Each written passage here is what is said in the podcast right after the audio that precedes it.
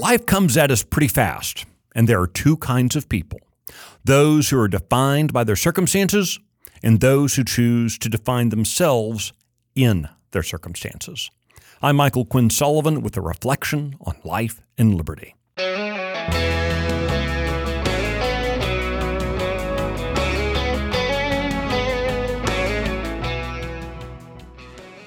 With certain exceptions, we generally cannot control the circumstances of life.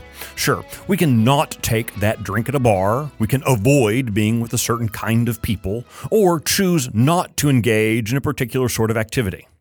But for the most part, the circumstances of life slam into us. A foreign ruler's decision to invade another country upsets the global economy, triggering a recession that forces your employer to go out of business. Some cabal of politicians from other parts of the country conspire to push legislation you oppose and enact policies you believe to be detrimental to the pursuit of happiness. You get the point. Many things in the world happen to us outside of our control.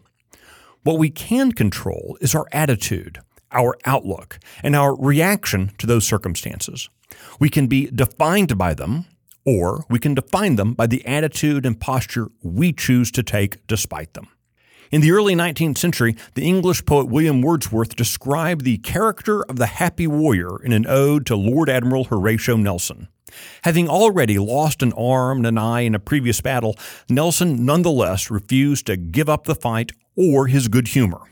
Nelson was eventually killed by a sniper while leading a successful battle, inspiring his men to even greater success.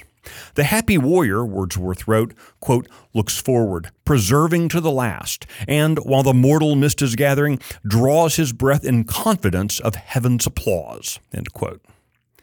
In my experience, those who let themselves be defined by the prevailing circumstances generally in this fallen world are a cheerless and grumbling lot.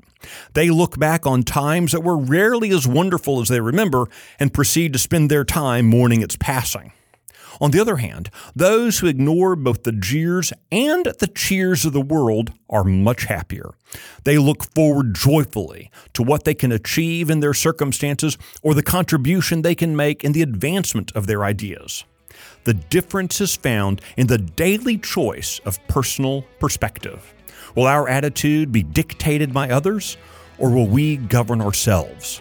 As a self governing people, we must learn from the past and understand with clarity the present. Yet, even more importantly, we must choose to be driven happily by our role in shaping and defining the possibilities of the future.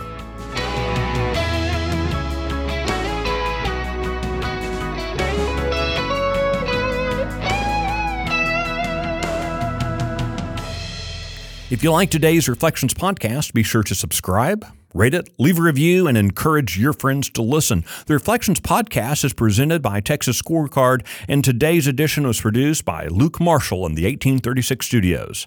I'm Michael Quinn Sullivan. Thanks for listening.